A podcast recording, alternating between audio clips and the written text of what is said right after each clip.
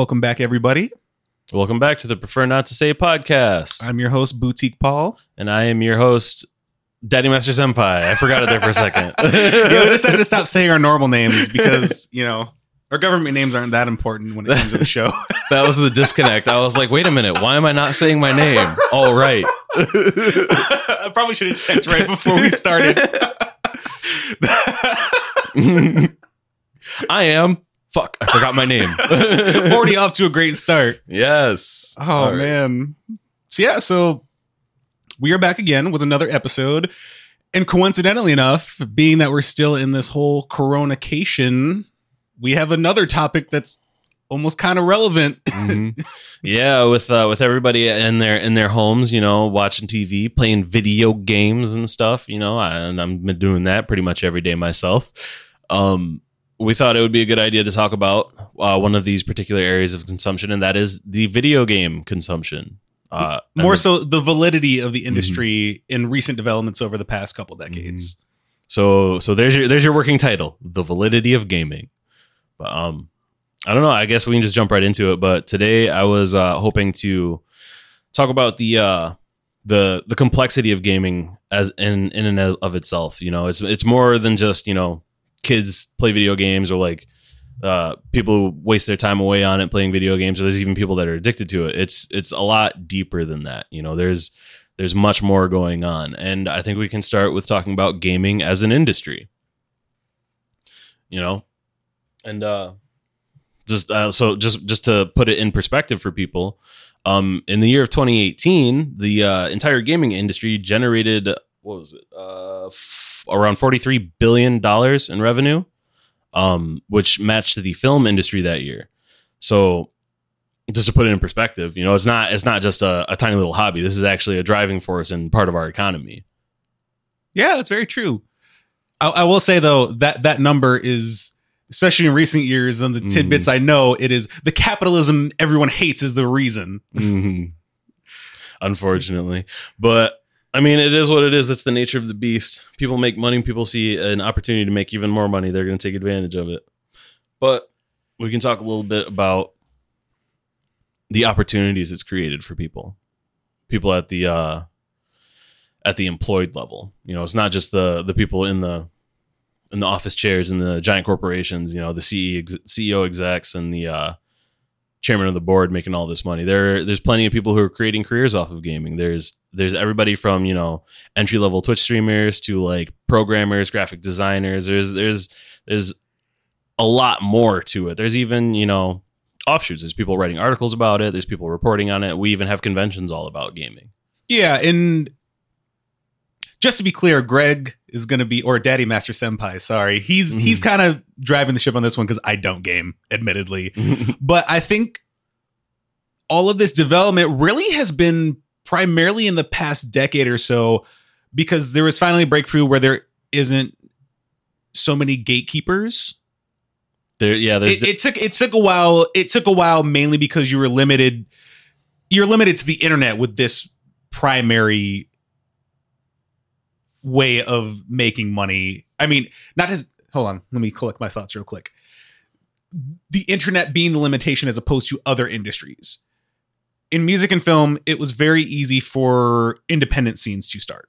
oh yeah, And definitely. people definitely. people employing themselves. It's a lot Mhm. easier because of the medium. Gaming, you're restricted to the big companies because it's not so easy to just yeah you, you can't you can't sit in your garage with some hardware and some software and just build an entire video game industry like overnight yeah, and you know the the comp. I mean, there were competitions, but they weren't you know as big as they are now. Esports wasn't a thing. I mean, you were also restricted to you know the you were restricted to the game developers. Independent game, you know, independent games weren't a thing until recently. You know, now there's a whole.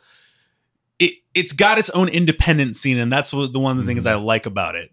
Is, it's almost like it was uh, in its infancy it had to grow it had to grow to the level where there were people on the inside making uh, software for people to make their own games at home and that's how people kind of gener- or created these uh, indie games or at least most of the ones that i know of there Yeah, are still I people mean- who make them from the ground up by themselves I mean, because you got to think. Uh, I mean, gaming, video games have never been analog. If you think about it, true It's always been a digital medium. I don't know if uh I don't do the early games count as analog. I mean, those are still Hey man, it's displayed on it's displayed on a know. monitor. It's well, yeah, but it's because like even monitors. I mean, there's analog monitors. yeah. I guess they were. It was a kind of in between thing. But once we started moving over into once it got more advanced, it became more of a digital thing. Yeah. Because because I mean, like music and film, it's like there's always analog. There was an analog equivalent to what we have now. It's you know you shot on film, you recorded Mhm. to tape. There was a point where people could figure out a way to afford to get those things outside of a system. Video gaming, not so much. I mean, especially back in the day, games were like, video gaming was a, an expensive thing. Oh yeah. it was a very expensive hobby. I mean, uh, what was it? You take you take the the initial cost of the uh, Famicom and you like inflate it to today's dollars. It was something like over six hundred dollars for Famicom, relatively. wow. Yeah, it was something like it was something crazy like that. And then you know, in my youth, I'm like, hey, I got a Super Famicom for like twenty bucks.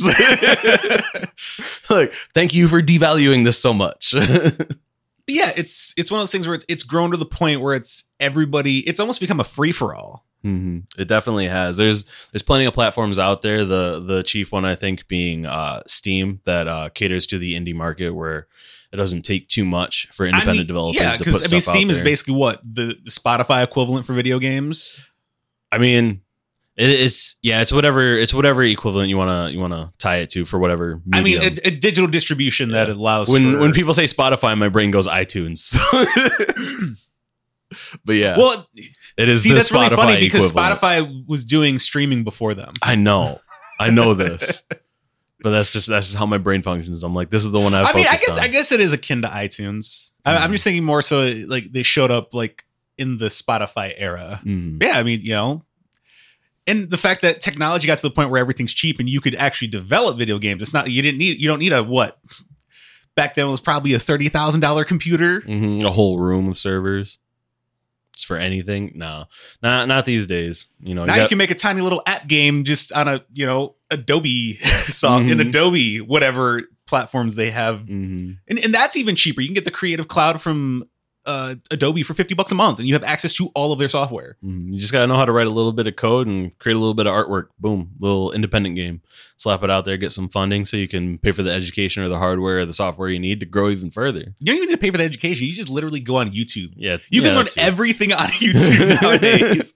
It's Oh, yeah. impressive. I learned how to fix the shit on my car on YouTube. That's yeah. my favorite. Oh, the, every single make, model, and part is explained on YouTube at I- some point. I want to know how, like, when and how, because like you can you can look up cars that, that that have been like out of uh out of make for years, and there's still videos about them. The amount of stuff uploaded to YouTube every second is impressive. It doesn't surprise me that we have an entire catalog of DIY. We're getting a little off base though, but um, yeah, gaming gaming as an industry is incredibly lucrative, and it, it will continue to be so in the future. And I think that's some some that's something that needs to be respected. You know, I mean, it's gaining. It's not so much an issue these days. Uh, it's definitely a lot more mainstream than it used to be. You know, growing up. I mean, we have esports now officially like recognized. We have uh, just everyone in general is is more accepting of video gaming today. So I mean, that's not really the point I'm trying to push, though. Not trying, not really trying to push like, oh, you need to accept it. It's like it's already here. It's just like more of a uh, a spotlight on the subject. Yeah, I mean, I think it's it's one of those things where it's it's hard to take something seriously when there's a certain archetype associated with the culture. Mm. because it, it's one thing for people in certain industries to have those kind of like people that you don't really care for. I think the gaming industry, it's even more so. Where it's like if there's a certain person with a certain attitude, it's like you almost have to look down. It's like you are just a gamer. Yeah, I mean it's it's it is uh it And is a bit of everybody. a problem. It is a bit of a problem. You know, there's there's the people who are like they are just a gamer, but you got to understand though, it's it's they're not invalidated because they're just a gamer, and they're not invalid or they're not of less value inherently because they're just a gamer. Like it's still I'm not, it's I'm still their that. I'm dollars it- driving. it's easier because of the culture, like Yeah. that side of the culture that is highly perpetuated. Mhm. It's like this. It's like that uh, episode of South Park with World of Warcraft. the dude that was just annihilating everybody. You just like look at him. It's like you know you picture them being the severely morbidly obese dudes who still live at home with their moms. hmm Yeah, uh, which nine times out of ten isn't really the case anymore. Like those dudes don't interact with people, but It's whatever. They're living their lives. They're they're fucking up their lives the way they want to. That's on them. but yeah, everybody at every level has has an opportunity to create something for themselves at, at, from the gaming industry. You know, I've got plenty of people who are Twitch they're Twitch streaming, tit streaming, tit streaming. God, Yeah, sorry, I have a speech hey, impediment. That's only on OnlyFans, bro. Yeah, that's only on OnlyFans. Which now I have friends who have OnlyFans. tit stream. Gotta, dude. Thanks, Tit- coronavirus. No, this is you got to start that site. Tit stream. It's, it's just topless nude stream. It's Twitch, but with tits. but yeah, everybody from like Twitch streamers to people in the music industry that are creating uh, the music that you hear in the video games, or just the sound soundtrack, or like the uh, actual what did you call it? The Foley team is what it's called. Score. The no the Sound uh, design? The the no the people who make the sound effects like the, Yeah, the walking that- that's just overall sound. team? Like they, they Okay. are considered the sound design team. Okay, the sound design team. Yeah, I mean, Foley. I don't think they do much Foley because Foley is like the natural sounds that you see in movies. Like so, that's like footsteps and like you sounds. don't you don't think there's footsteps and close sounds in video games, I my don't, guy? I don't think it's considered. I don't know if they actually label them Foley artists. I mean, there's there's a smaller team that works on video games Mhm. than than film sound. Eh. Foley's just a name, anyways. But anyways, there's a, there's definitely a sound design team of some sort. You know, there's there's coders. There's even just people who just beta test. There's there's a whole uh, there's typically the larger companies have a whole in-house team that just beta test their games. Um, but the, but it's it's it's in it's interesting how deeply video gaming has I almost want to say infected uh, our economy at at that level. You know, even from from the developers to the consumers to the uh, to the resale marketplace to the the places like uh, what was it GameStop, which is probably going to go out of business here soon. Aren't they shutting down a bunch of stores? I think so, yeah. Well, they have terrible business practices, but that's on them. Um, there's also other places, you know, like disc traders that do like the whole we buy your old stuff, sell out the new stuff, which creates an opportunity for people of less means to get their hands on some gaming stuff. So that's pretty cool. But Well, I think it's impressive because as quickly as it rose, it just as easily got all the pitfalls of mhm. any growing industry almost faster. Because you got to think the rate of technology, you know, how long before physical copies aren't a thing? Oh, that's already like uh, a main concept. Like currently, you know, so a few years back they they made like the the it's not like they changed entirely, but there was a dramatic shift from uh, retail outlets to digital only downloads, and uh, pretty much, at least from my perspective, the only people who still buy hard copies are people who are buying like the collector's editions that come with like statues and all this extra physical stuff. Those are the only people that I that know are severely buying- overpriced. yeah, it's like two hundred dollars for a booklet and some artwork, and I'm like, okay, Or they get an action figure. Like, Mhm. dude, go on eBay that, you know, but just buy an Mhm. action figure that they put out normally. it's that it's that it's that fake exclusivity. Honestly, it's a, oh, there's only going to be three thousand copies of this that, and they have a machine at their factory ready to print out It's infinite almost more. easier to prey on gamers than any other populace, too. Yeah, anybody who's deeply seated into their fandom will do that. But I mean, it's it's anybody with anything, you know. If you if you really like an artist, uh, like a, a musician very much, you're going to buy all their sound that comes out. You know, all the albums. well, well, that's well, that's what one thing I'm going to get to. Um, it doesn't have when it comes to the reason I brought up physical product. It doesn't have the same thing that other mediums do, to where like there's not going to be enough people holding on to a physical copy of a game to keep that around. It's like vinyl and CD and t- cassette tapes increase in sales every year. Have you ever heard of Final Fantasy VII Black Labels? Yes, I have. but those nobody's buying those. It's like Black Diamond. It's like Black Diamond VHS is on Disney. Mhm. People aren't buying it, and the remake's coming out. They're going to be worth even less. Mm, well, the remake's different. The remakes. No, the- I know the remake's the different, ground up to be but different. The, the the problem with that whole thing is everybody's marking them up so high, nobody's buying them. People who are selling them lower. There was somebody who was telling me they went to a game shop who had it at a lower price than everybody else, and they like made a comment about it, and then instantly saw the price like marked up extremely. But can you play those in modern PlayStations? um, the next one that's coming out PS5 is uh completely backwards compatible from my understanding. Oh, you can't because I know that was a weird thing But for a while where they when people collect stuff like that, it's less about being able to play it on the newer platforms. They still have the old platforms in their house. Like I still have an original Xbox sitting under my TV. Well, it's also a matter of listening to music on physical mediums is still higher quality than streaming. Mm, That's the other that's the other thing I was getting to. that's true. There's older video games especially unless you do that uh don't because don't the consoles have like that smoothing effect if there's if they're backwards compatible where they kind of like try to make it look a little bit better um, that's that's that's I dependent that on the thing game I, itself. I know that was a thing on PS3 That's dependent on the game itself and like whether or not the the developer of the game creates that smoothing. Other than that, it's just it's just like stretching out the the, the display over your larger TV, which ends up making it look will look a lot worse. oh no no, I, I've seen in a PS3 where they had like a, a- just a general smoothing option like it wasn't it wasn't game dependent I'm gonna I'm gonna have to look into this because I've I've owned at like I've- every I've PlayStation seen, console. I've seen it and I've never seen that. then again, it- it- I saw somebody playing a PS1 game on it and they did it and it looked really weird like it didn't Hmm. look good I'm gonna look into that one. I'm, I'm gonna have to bring it up in like the the bonus episode that we end up recording. The other one because I'm still- curious about that. because we're still not working. unfortunately. But anyways i mean it's it's it's just it's just mind-boggling is all. That's that's the point i guess at, at the industrial level is it's, it's everywhere.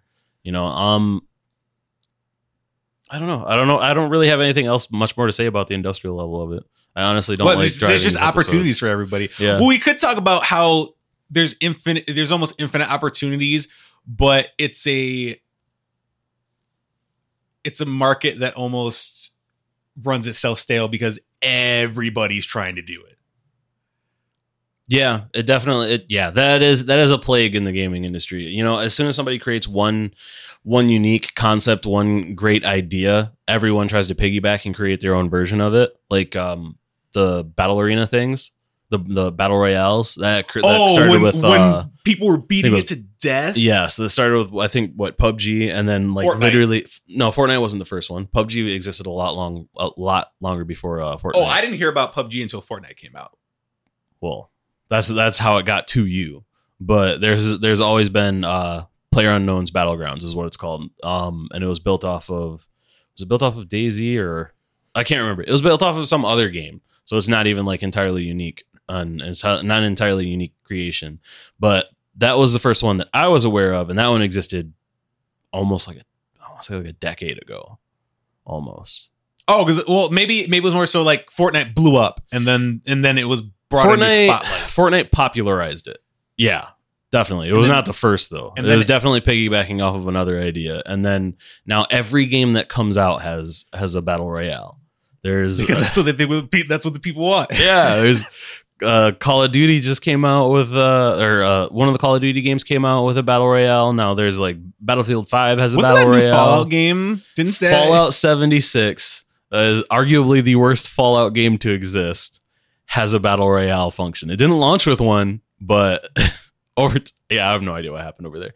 It didn't launch with one, but over time they were just like, you know what? Let's go. Let's put this in here because it's popular these days, and now everything has it. There's even there's people who know of MOBAs like League of Legends or Smite or any of those. Now there's there's a MOBA esque game that is a battle royale on top of it. It's just That's ridiculous. it's That's incredible. ridiculous.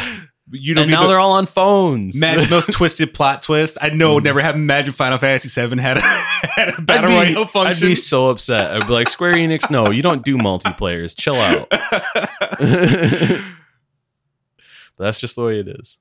yeah, and it's also like it's especially with how easy it is to get into gaming. Mhm. it makes it really harder for people who people who once people become professional at something everybody in the community wants to Mhm. it's you know all the kids in high school i saw who were like playing games like he's like oh i want to be a beta tester or i want to go to school to create video games it's like you realize how much competition you have Mhm, and because it's, not an thing. easy thing to get into Yeah. when when you have so many people It's it's like you got to create your own interesting way to create a living off of it at this level. Because if you're trying to like, I was one of those kids too at one point. You know, I wanted to create uh I wanted to get an education and get a career in the gaming industry, but I realized that like I said that, my entire social circle said that, everybody in my homeroom said that, everybody throughout the schools that I was like I'm not I'm not dealing with that. I'm not trying to be up against like millions Everyone. upon millions upon millions of competitors when it comes to trying to get a gig at one of these larger shops. And then all know? of them just never do it. No.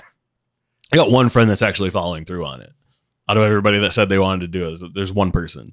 and and they dropped out at the worst time. If they would have just held on, they'd be in the you know prepare themselves for the perfect workspace for it. Honestly. Yeah, and uh, and uh, everybody who wants to be a professional gamer or Twitch streamer, it's like you have to realize you either need to be unstoppable whatever game you're playing, or you have to have the personality Mm. to create your presence. You think all these, you think all the famous gamers out there are the Oh, greatest gamers ever? there's one more. There's one more. You forgot. You have to be an attractive female. You know, it's really unfortunate that that happens because you Uh. know, there are in every industry there's always talented women oh, 100%. but you get the unfair advantage if you're attractive and Mhm. it's on it's unwanted on their end they like we want to be taken seriously it's like you're dealing with a something Well- that's so testosterone filled There's there's plenty that are like I want to be taken seriously, and they take measures to ensure that they're not you know profiting or uh, I don't want to say leveraging their physical assets. There there are oh plenty there, of there are them. plenty of people who They- do they they take steps to avoid that that caustic uh, fan base. But the point being that is that it's not it's not an opportunity for everybody. You know, I mean the opportunity is there, but it's not something that you could just pick up just because you like playing video games. And it's also less, it's also not that easy to make money on it like It's very twitch difficult. streaming isn't easy Uh, but it's also about knowing the industry too. It's a it's about knowing where the opportunities are and where the where the profit is to be made. Like for example, um, there's plenty of people I know who are all trying to be Twitch stream Twitch streamers, and they're all trying to you know create a a, a gaming revenue. And there's only one person who's trying to be on the B side, you know, on the on the inside creating the game. That's the person who's who's uh got an education in coding, and he's he's trying to write the write the data for the games. You know, write the program that dictates this does that when you input this or when you interact with that. He's he's trying to create the game, and that's where he sees an opportunity. can you do app games probably? prefer not to say the game I I mean, that's what i'm thinking prefer not to say the game. Yeah. boutique paul and daddy master senpai Shout out Visher, you've officially been tapped. but uh yeah. Um it's about knowing the industry and and knowing that not everyone can do the exact same thing. You know, I'm not gonna I'm not gonna go into my workplace and be like, all right, well, everybody's gonna be a manager. It's like the fuck. There's too many other jobs that need to be done. Well, it's also a lot of things that people don't realize go into it or or some weird practical things you don't realize or that are really going on. Like there was someone I was I don't know if I was talking to somebody or if I was hearing some it was or I was listening to something, but realizing that if you really want to get into development, learn math or be a math major Mm-hmm. because it's all coding is all math. That's all it is. Ones and zeros uh, and, and and tracking values. I, I I won't say that I know enough about it to actually create my own game, but I know enough about it and using the supporting software, I can alter the games I play. Unless there's like unless they're like multiplayer online ones, then all all the data stored server side, and it's it's impossible to to mess around with that. They have too many security measures in place. As much as you'd love to.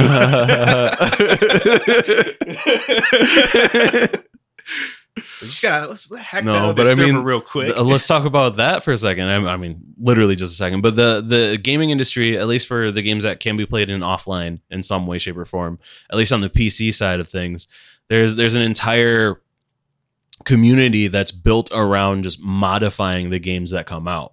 Um, there there the, Skyrim. Everybody knows Skyrim, the Elder Scrolls Five, right? That game comes out. And it's kind of a mess because it's Bethesda, and that's how they release their games. They're they're buggy messes on release.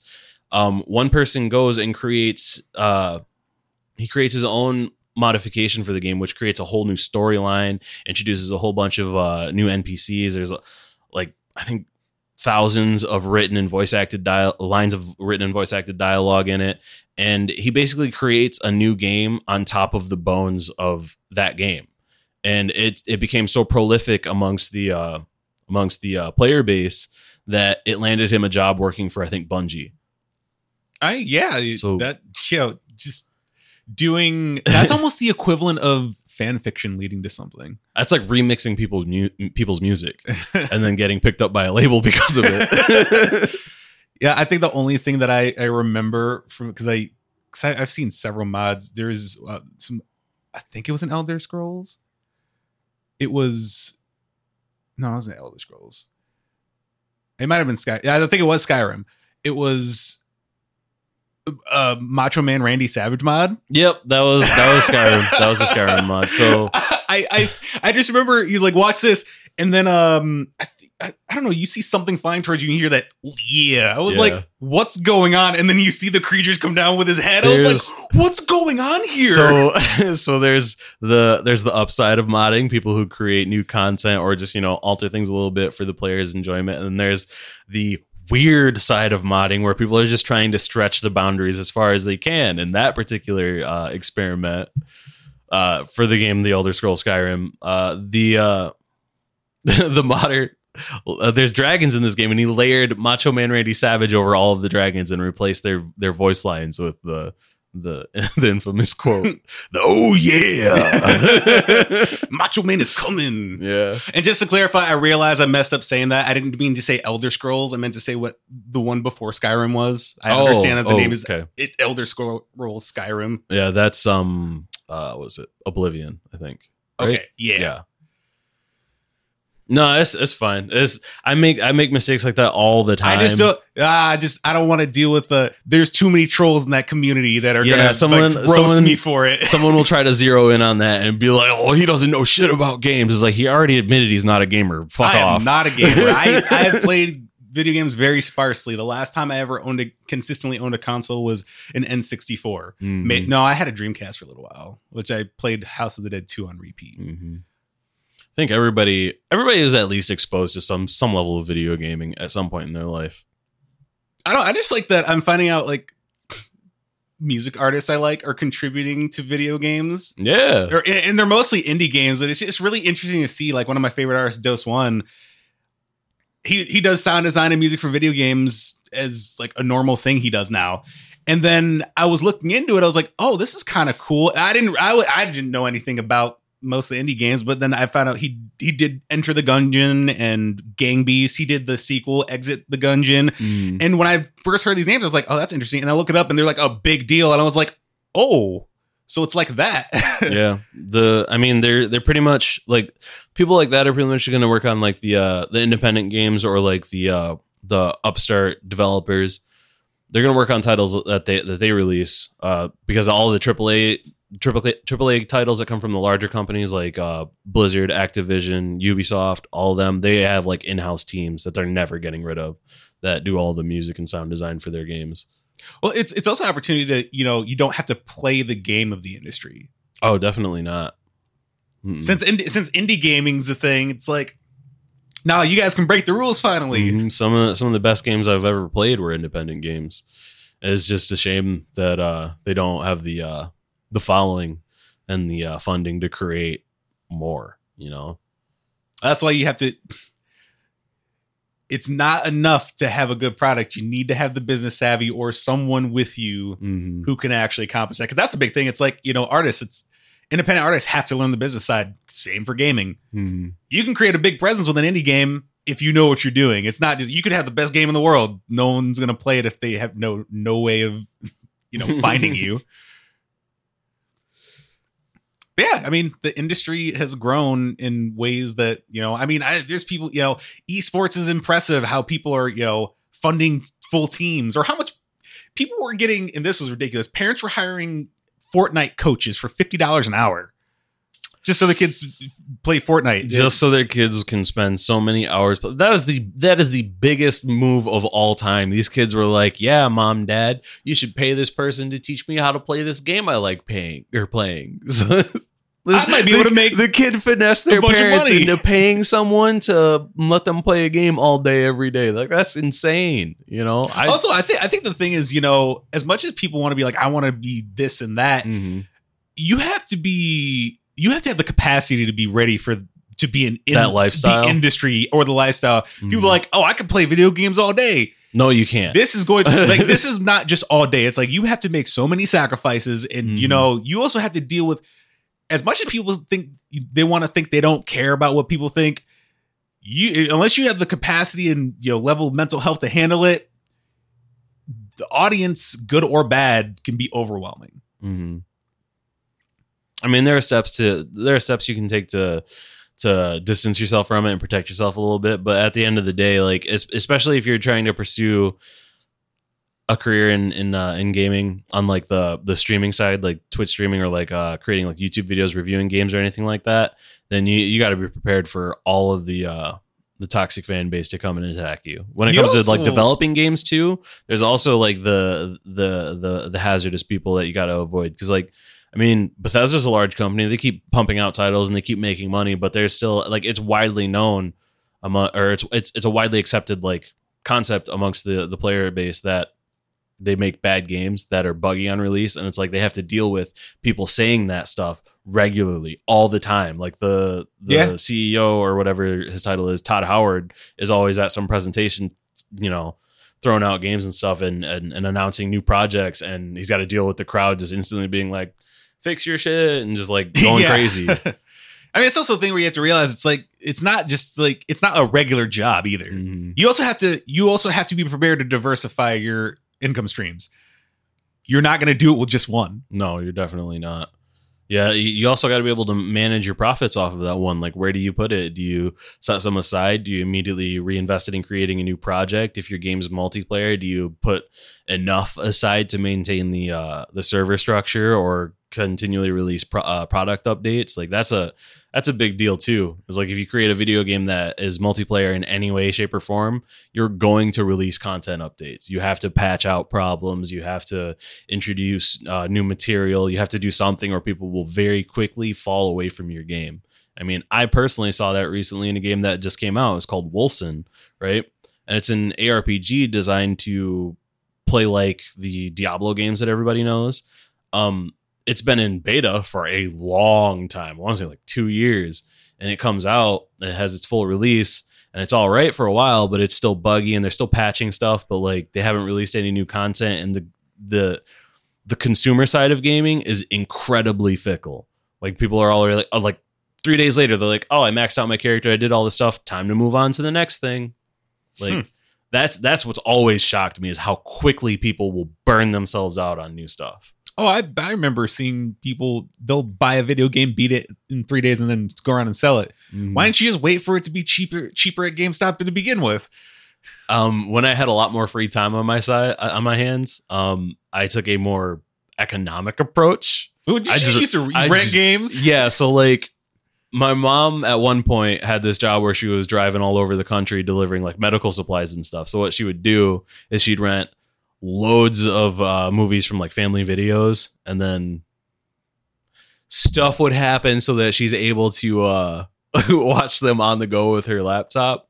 I don't want to say anything or incriminate anybody, but but the point of it is she would try, she put so much volume through this one store, th- uh, so much revenue through this one store that they were like okay with her renting out any amount of ridiculous stuff. Basically, our name was known at this location, so I would I'm, walk in. I'm guessing they just struck late fees altogether for you guys. I didn't get late fees. I most of the time I got free rentals. Like That's what I mean. Like it's like no late fees. Take whatever you want. Yeah, Just buying a bunch like- of stuff. so so what I would do is I'd go in there and like uh, renting a game for like five nights. It cost like eight bucks or whatever. They'd be like, "Give us two dollars. We don't care." Like, look, you guys, you guys keep the lights on in this place. So like I would rent stuff, and when I had all that free time, I'd play it, beat it, and return it. That whole buying games to, just to play them and re- just to rent them effectively is dead. No way.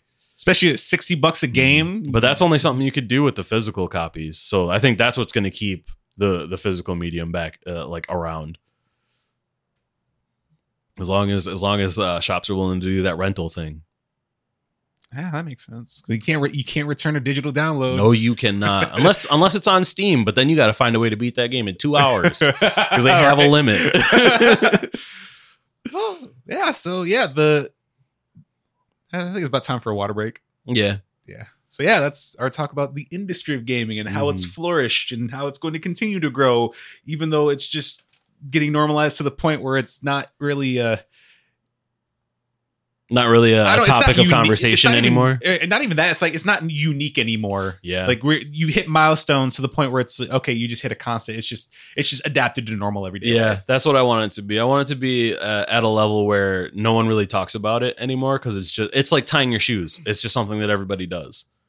I mean, obviously, I don't want to be like everybody has to play video games, and if you're not into it, you're not into it. But It's want- just it's the like, commonality. when of so, it. when somebody's like, I have an interest, and it's like collecting rocks, it's like okay, but I don't care. So it's like it's normal. yeah. All right, everybody, you know what to do. Grab that water. Mhm.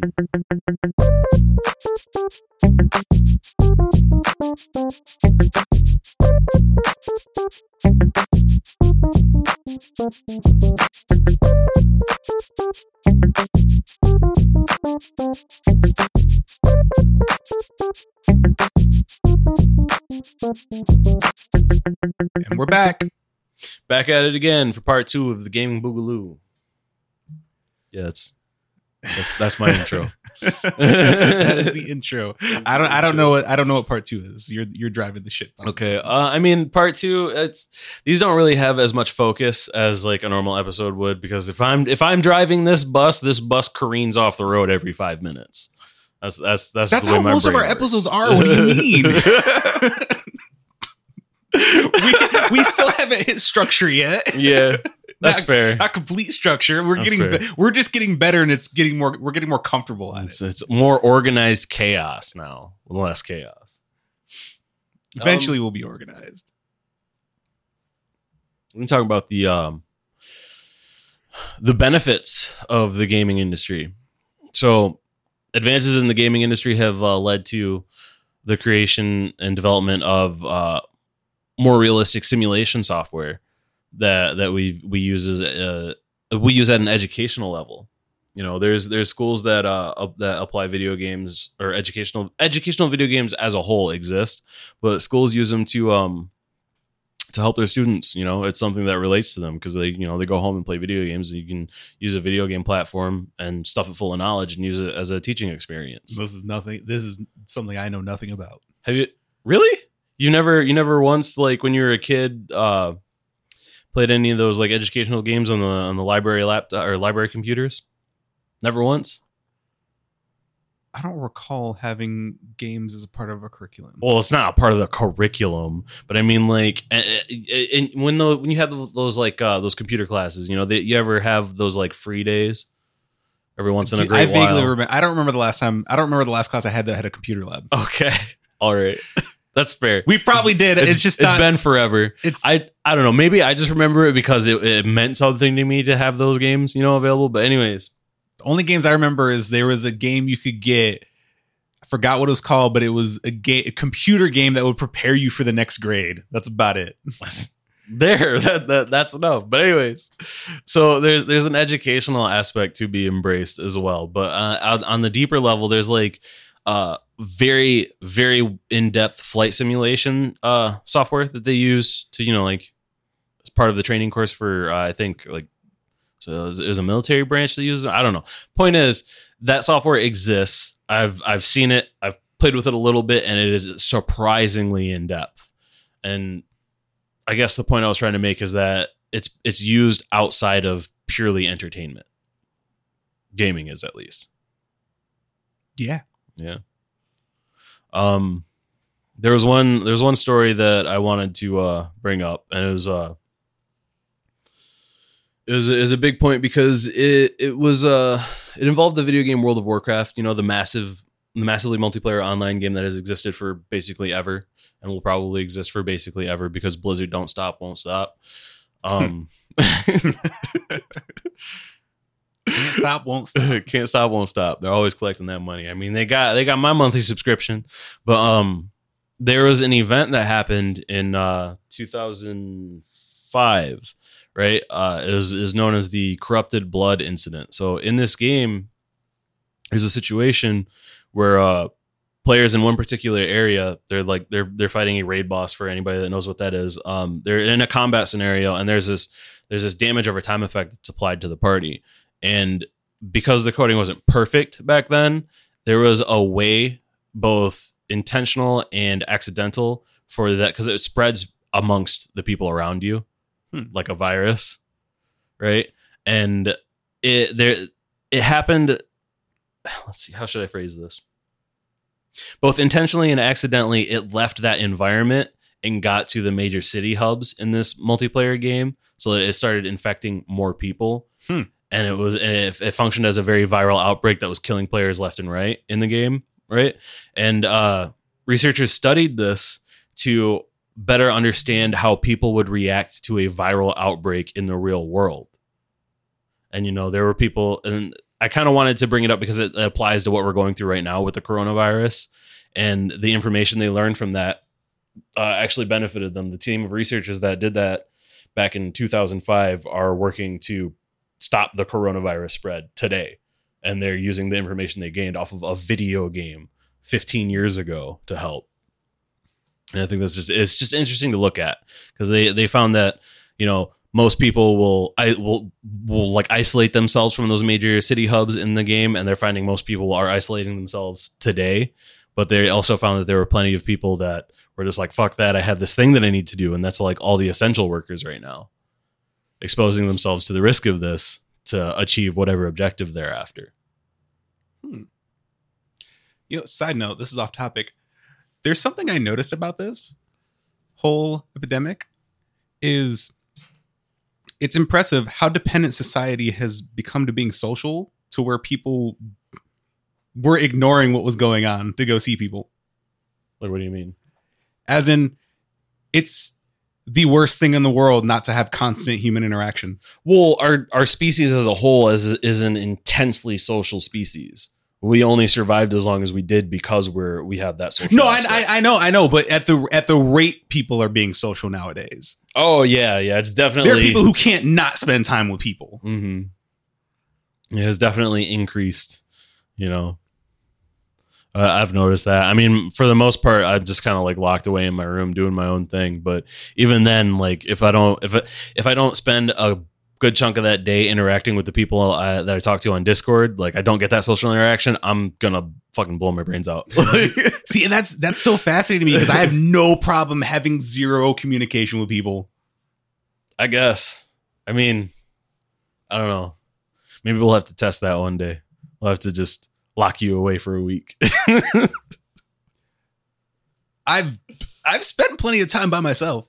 yeah, no, no. I'm just saying, like, Oh, I'd, I'd totally be. I, I could no, totally do no, it. me, no, Callie, just you alone with Just your me? Yeah, that's what I'm saying. I don't you still see, I have don't- a social. I don't. aspect. I don't have. I don't have a problem being alone with my own thoughts. That's what I'm getting at. Oh, okay. I don't. I don't think that's everybody else's problem either. I think it's just their innate need to interact with members of their own species. That's at a biological level. We're wired to want to do that. Yeah, well, I but I'm referencing more so it's like it's it, it goes more into a conversation about mental health crisis Oh, and anything okay, else. okay, I'm talking about okay. it's bad. It, You're it's ta- severely bad for most people's mental health not to be constantly interacting with. Yeah, you're t- you're talking about the people who are like like actively uh, engaging on social media, saying stuff like, "Look, if I can't see the homies soon, I'm about to off myself." Those people. Well, not necessarily those people, but that that, that does get really interesting. I mean, it's it's part of the reason I uh, uh I re upped my subscription to World of Warcraft so I can interact with more people. You know, it's fun playing the games I play, but that community is like unique in that it's entirely uh varied amongst the you know every walk of life plays World of Warcraft. You know, there's kids that have their parents pay for their subscription. There's celebrities that play it. Henry Cavill plays World of Warcraft. You know, it's it's out there. It's everywhere. Everybody at every social level interacts with gaming uh, in some way. I apologize for being so silent this episode. This is this is the first time where I I don't have much to say on a topic. Yeah. it's interesting because now I'm like, oh, I have to drive this whole episode, and I also don't have the timer over there, so I don't know what what what's going on, but Oh no, I've got it. I'll figure it out. It's because the timer keeps screwing up. I don't know Oh. how or why. I, I it's it stopped at 69. It just it jumped from 15 minutes to 69 minutes, and I was like, yeah, this is good. I, I I know I know where the stopping point's going to be though. okay. Yeah, I mean, yeah, it's there's real world applications. There's It seems like it's very limited though. well. Like there's only there's only like so many things. You kind of you kind of have to be creative when you think of the potential real world applications right? So there's there's the simulations that allow you to you know practice uh, practice a skill or whatever or prepare yourself for particular scenarios. Um what i've seen a rise of in recently is uh this platform called uh, vr chat which is basically people interacting in a in a virtual reality space in whatever environment they choose you know Oh, is that where the Knuckles thing happened? Yes, that's where the knuckles thing came yeah, from. Ugandan Knuckles. That's- one of the best things that ever happened in the internet. that's that's where the Ugandan knuckles thing thing came from. Do you know But- the way? Unfortunately, I know the way. But um, so like the, the environments that people engage in in in that it range from you know parks, which people are probably you know spending a lot of time of in recently, and like there's even uh, nightclubs where people interact at, on a virtual level. Like they'll be getting drunk at home, but in the club. In this virtual space, interacting with other people. Full disclosure, I think stuff like that is stupid. What? okay, I I'm not like I if don't. you if you want to be social, go out. well, okay, they can't. Clubs are closed right, right now. now, but like, but you have to. That's what I'm saying. I'm seeing a rise in it recently. Like at least in my social circle, like I got more people that are like, "Yo, join us in VR chat," and I'm like, "No," but that's just it's not like a I think it's dumb thing. It's more or less I'm. It's not like my type of thing. Like I don't go to the club in, in real life. I'm not gonna do it in the virtual Go- space. virtual club. Yeah, but like people people who would go to you know like bars and get drunk and talk to people like not like not like the people who are trying to uh, troll through bars for booty not those people but Hey, you know, uh, what if they? Uh, i mean they Ti- could Tinder comes out with a club virtual reality. They could. But like uh, those people are like are seeking this out as an alternative you know? And I, i've noticed that. And it was pretty interesting. That's that's just another application in the real world. You know any, anything that you can't do in person you could uh you could effectively do in that video game space. Um because of well this isn't really no i'm not even bringing it up because it's not related to gaming. It's just a technology thing. Um I don't know. the The applications are there. It's just whether or not people are creative enough to to use them, to apply them. You know, to to innovate and find a way to apply gaming to whatever aspect that they're concerned about or interested in. You know, I mean, we created a whole entertainment medium off of it. Off of uh, it's not really focused around the video games. It's just that the video games are there while the person is there entertaining you, and that's the majority of the popular Twitch streamers. You know, like people don't watch a Twitch streamer to watch their games unless it's one of those uh professional players like the the esports athletes. Unless it's somebody like them for them for more more or less it's just the the personality you know? It's like the same reason you go and watch kevin hart on stage. It's the same reason you're going to watch so and so uh streamer play a video game. Not because they're good at it but because they're entertaining you know? They react to things in a particular way or they crack jokes about things and you want to be there and experience that. I Or- think it's or, or or they or they drop the n bomb on a live stream. And by then, accident. then they get banned funny story. I don't know this streamer's name. My friends do, but uh, he was uh, there's this vi- there was this video floating around Facebook. It was a recording of him getting banned, basically, and uh, he he was playing PUBG. Oddly enough. And uh, he's in the airplane before the drop, and he's like, "I wonder what the public chat's going on uh, or got going on right now." Turns on the in-game voice chat, and that's all he hears is racist stuff, and he immediately mutes it and goes, "And I'm banned." Just like that. no, I, I just I just wanted to I just want to find a way to bring up the PewDiePie thing, Mm. just because he made it seem like it was an accident. Nah, dude, that rolled off your tongue way too naturally. Yeah, I, I don't follow, watch, or interact with him on any level It's level. amazing uh, social justice warrior culture nowadays. Like, man, think online gaming in 2005 to 2008. If it weren't for the anonymity of it, I'm pretty sure that they would have attacked the entirety of the gamer player base. Oh Like- yeah, when when you're when you're anonymous, you can say whatever Yeah. you want. It's it's good and bad. You know, it protects you from the trolls, but it also enables the trolls. like anything that yeah, dude, anonymity is amazing. Mm-hmm. The ways people abuse it is just It it really brings to the foresight someone's true nature.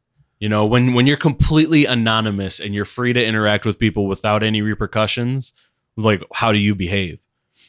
This is is the lawless wasteland. That's I kind of want to like put everybody in that gaming in that in those shoes and like have everybody like interact with people on a social level in one of those video games and see how they behave and see how they act.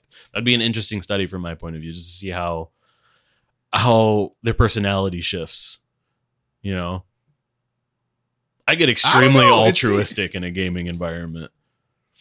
It seems really interesting though because I think we're at a time where anonymity doesn't matter. People have no problem saying whatever they want at this point. Yeah, I mean, I mean, social media kind of ruined that one. you don't need to be anonymous to say to just show your garbage.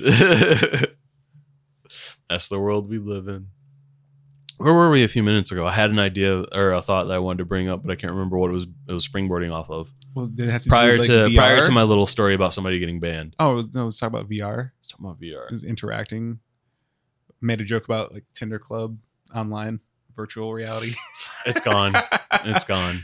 I'm sorry, folks. I had a great one. I knew it. It was in the back of my brain. I was like, "This is gonna be great. Can't wait to bring it up." And then, You're, you're gonna remember it after the episode. yes, I am gonna have to like I don't know, talk about it, write it down, something. I'll try.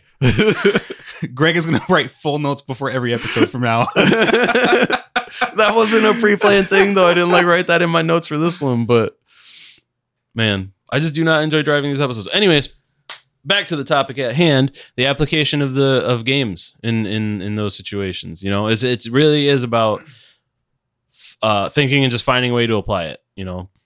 Like I was saying, people are substituting their their IRL uh, habits for the virtual space, at least currently, because of the whole seclusion that's going on. But it's that, that's all there is to it. You know, it seems limiting from from the outside, but that's only because you know people aren't trying too well, that, that to go, well, that goes it. to my thing is like, is it necessary to try to shoehorn it like some people probably are trying to do? definitely not. It, it Because it, it, it could very easily like that's one where it's only going to go so far before it's like, okay, we really don't need this to be Mhm. everything. Yeah, it's it's the same concept as like everything doesn't have to be a TV show. Everything doesn't have to. You don't have to write everything into a song. You don't have to turn your entire. You don't have to put your whole life into your medium. It's also uh, there, we could also talk about the overestimation people put on gaming. Definitely. Like, there's only so much it can do. Like, Mhm. people are trying to like. I Every- always, I always hated the thing. Oh, it improves my hand-eye coordination. It's not Mm. going to stop me from slapping the shit out of you. it, it, it it improves your finger eye coordination coordination, not your hand eye coordination. it, it's it's just funny these uh when people talk about like motor skills in gaming. It's like, look, you guys are blowing this way out of proportion. That They are. not in your hand in real life. It's well, I mean the con- the controller is in your hand. I mean, in real in- life. in real life, in, in in a a- real life scenario. and more, yeah, it's it Yeah, was more of a it's it's very very uh what's the word it's very niche the places that it does benefit you.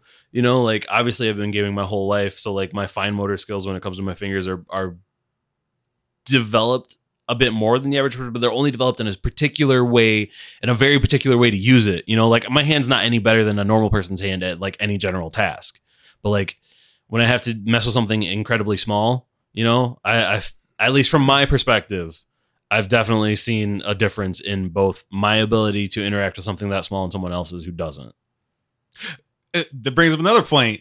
um, perception and subjectivity Mm, can lead can lead to it's like you're perceiving that is that the actual case I only have myself as a case study. exactly And the people I've exactly that's interacted the and, and there's and there's almost no there's almost no that- way to measure it I always put that grain of salt in there. It's like from my point of view, from what I've experienced, this is the case. I can't say it's the same for everybody else, but everybody I've talked to has said the same. But everybody I've talked to on this is a gamer, and everybody I've talked to on this is is a person, and everybody who talks is somebody who wants to talk themselves up. So they'll always say, "Yeah, it's made me better." That's that's human nature. so it's almost like it's it's like it's so common for everybody to think that you you have this collective idea like we have this superiority in this Mhm. minute thing but it's al- it's also a thing it's like you know it's not a skill that is as measurable to something like like me doing music for example like the effects of understanding and being able to play music on a brain level is like it's all it's it's pretty insane all the studies they've done and how it actually operates and creates neural pathways in your brain. Well, these studies just need to then then we just lack the studies that have been done because it, it improves um, reaction time one hundred percent. It's, it's a fiercely competitive uh, playground out there, and the the difference between uh, uh like a 0.6 second reaction and a 0.5 second reaction it dictates uh, the flow of a game in the in the competitive world. So your reaction speed is is is at least adjusted depending on your level of gaming. Like I'm put to you like this. Um, when it comes to playing video games in a competitive world in the online platform, at least in shooters, um, when you have a higher frame rate on your computer, right, you have more frames displayed consistently. So when you have a higher frame rate displayed, there is a period, a very small period, almost imperceptible period, where there's a frame exposing your opponent, and then, or well, the prior frame is they're not exposed. There's a frame where they are exposed, and then the frame that everybody on the on the the lower end CPUs is seeing. That single independent frame gives you a very small advantage, and there are people that capitalize on that. So there is a a marked increase, at least at the serious level, of people who have increased their reaction speed so that they can take advantage of situations like that. There's a very shitty way to say that because I can't coordinate my thoughts in any in in any conversation. But Okay, well here's a question. Um it's like any how well, any how, how skill you can you get before a wall? you, huh? How how expansive before you hit a wall? And does it allow for processing in, in an abstract nature? I don't I don't like to uh, think in the abstract because I'm I'm thinking at a, at a purely functional level. The I'm, human ta- I'm, ta- I'm talking in a all around fashion. like well I'm not the- talking base level. That, well- that's what I'm getting at. Is can you go beyond base level things? like what do you? Well, what do you mean? Does it help you process other things? Absolutely. I, I process information given to me from in in like a uh, on on any monitor faster than what I have not been like because I'm in that scenario. I'm constantly reading stuff off of a off of a display. I'm more attuned to more attuned to the information given to me in a displayed format versus like I don't know the real world. If that makes sense. Like I'll pick things up visually from a monitor faster than I do looking outside. Like what? I, I'm trying to figure out a way to word this because does it help with things outside of like you say screens? I'm saying does it translate to things that aren't related to tech? Yeah, your reaction time improves. That's Besides not that. that's not video games only. Besides that, Let's see. I don't know. I haven't explored this line of thinking. I can't say that it does. I can't say that it doesn't. I'm sure it does in some way. I'm sure somebody has that information available, but it's not me. Anything that you do consistently will improve your abilities to do something in some way. It's not exclusive to creating music. It's not exclusive. no, to no, no. What I, what I mean is like, is it are are there limits to it? I don't know. If there's limits, we haven't reached them. If there's limits, we we need to explore and find them. That's my answer. Are there limits? I don't know. We haven't reached them yet. Okay. you're asking you're asking the wrong person for these for these for these inquiries, man. You're like, well, what are these limits? I don't care. I don't look that deep into Well, it. well, but, that, but, but, that, but that but that's the thing is like it's it's more so is it worth it even bringing it up then? in in what respect? Like, well, like, Like, what person? What person brings up something that gives you this this this line of thought? It's What what did somebody bring up that makes you question it? it's like if there's a question, what are the benefits of gaming in an all around sense and not just like niche things? I will attribute my ability to pick up new tasks to my history of gaming. My aptitude for picking something up quickly is derivative of my experience playing video games because I would often have to pick up a new concept very fast. Oh, really? What kind of skills? Well, it's okay. So at work, right? I build mirrors, right? And um, my ability to take instruction and my ability to take instruction and apply it myself and then develop that skill immediately is derived from video games because I often play more challenging ones where it's sink or swim. And so this new idea, this new concept, this new strategy is is displayed for you. You have to pick it up and apply it immediately. Otherwise, you can't succeed at whatever you're trying to do in the game. So it's- I've it's changed my way of thinking so that I'm I'm apt to pick something up fast. If that makes okay, sense. no, that does make sense. That those are the Like- kind of answers I'm looking for. okay. Well, see, then- well, but, but see, the thing, it's like it's one of those things. It's like it goes back to the whole face and faceless thing. The faceless is required to justify proving to a po- a, a majority Mm, that something is valid.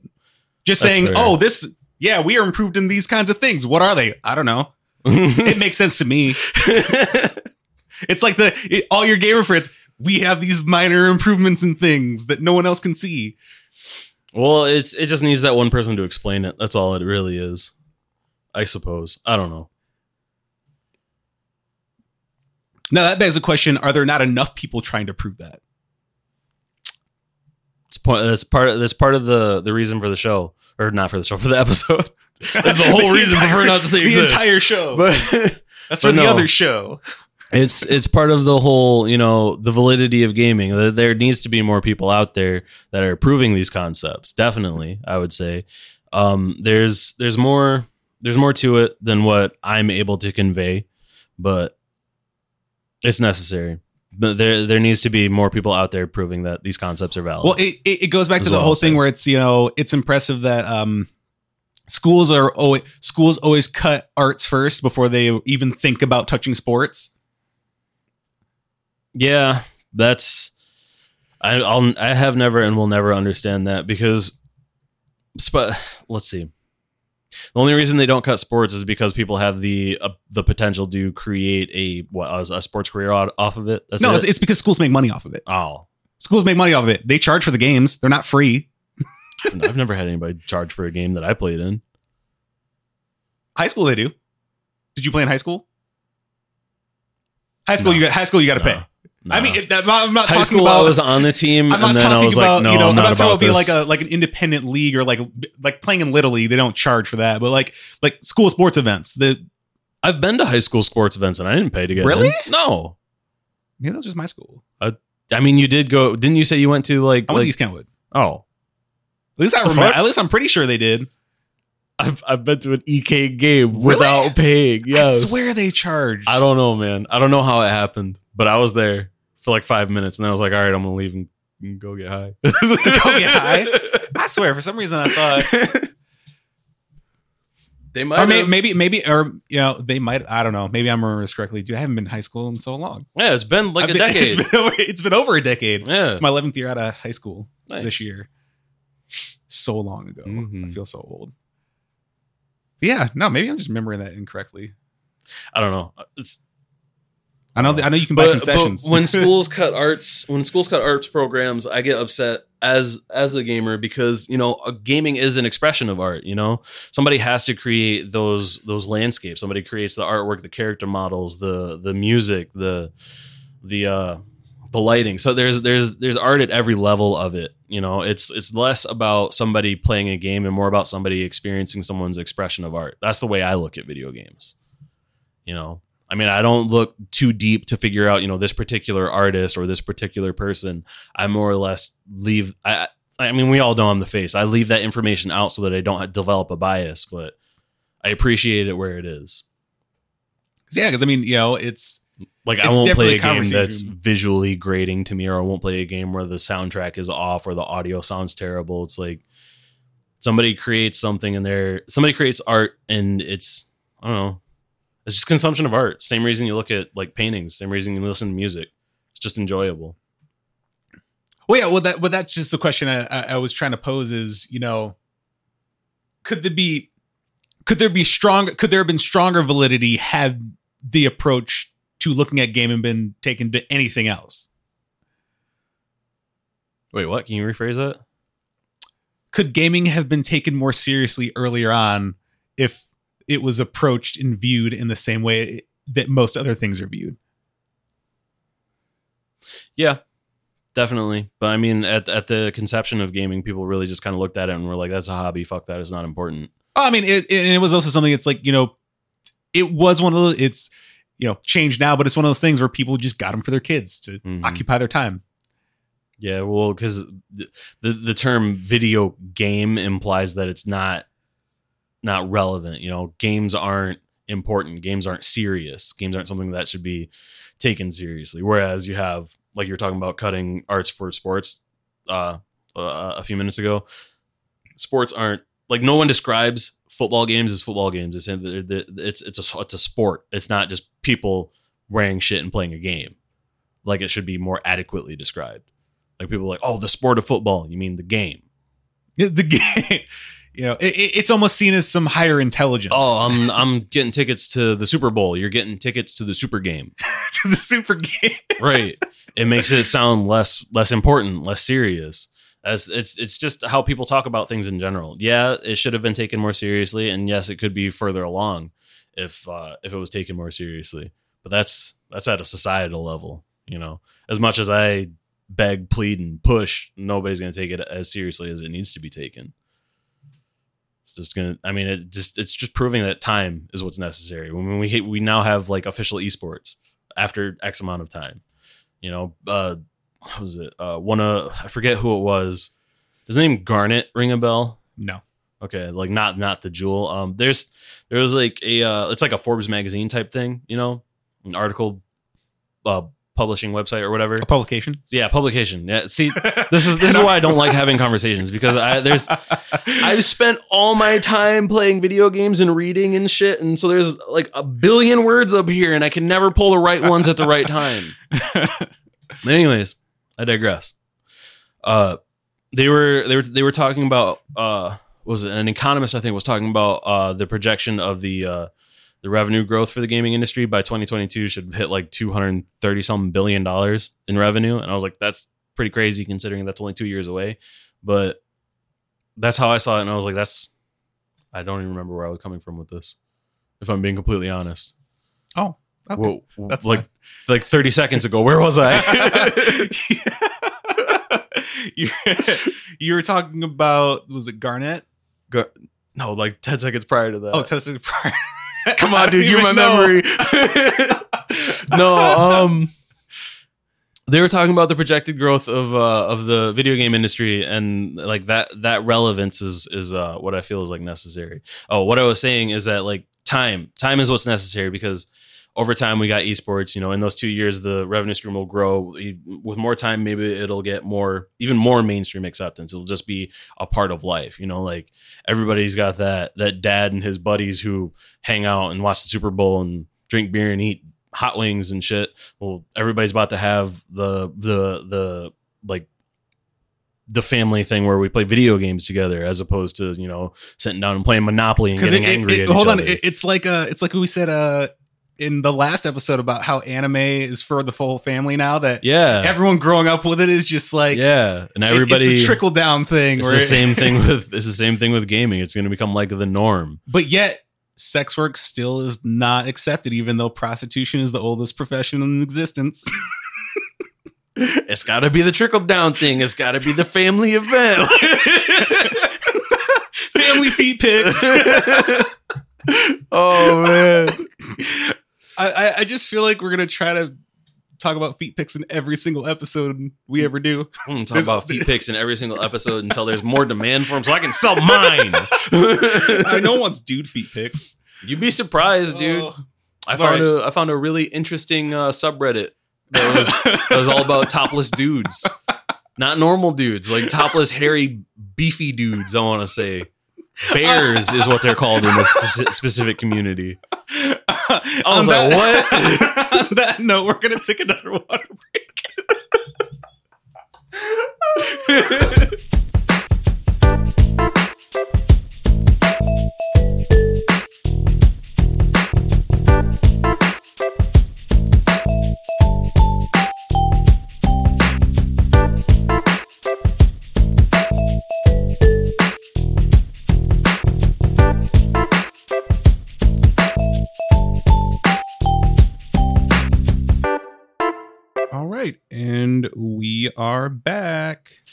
Welcome back to the Prefer Not to Say podcast. We are in the third I wanted to say half, but that Third doesn't. half. yeah, third half. I like that third half. the third half of the uh, validity of gaming episode. Uh, sorry for the uh, in the uh, incoherent rambling in the in the in the second half. it always becomes incoherent rambling at some point. This is why I can't drive shows. I mean, we'll we'll get there. We just got to just mm-hmm. eventually we'll have to like outline the show because you know we're still in our infancy, in yeah. our third quarter. You know, I'm still worried that even with an outline, like if we had a whiteboard in here, I'm still not going to be on track. It's just the way my brain operates. I mean, we talked about that before, though. That's why, like, I, I play video games, listen to music, and watch TV all at the same time. huh?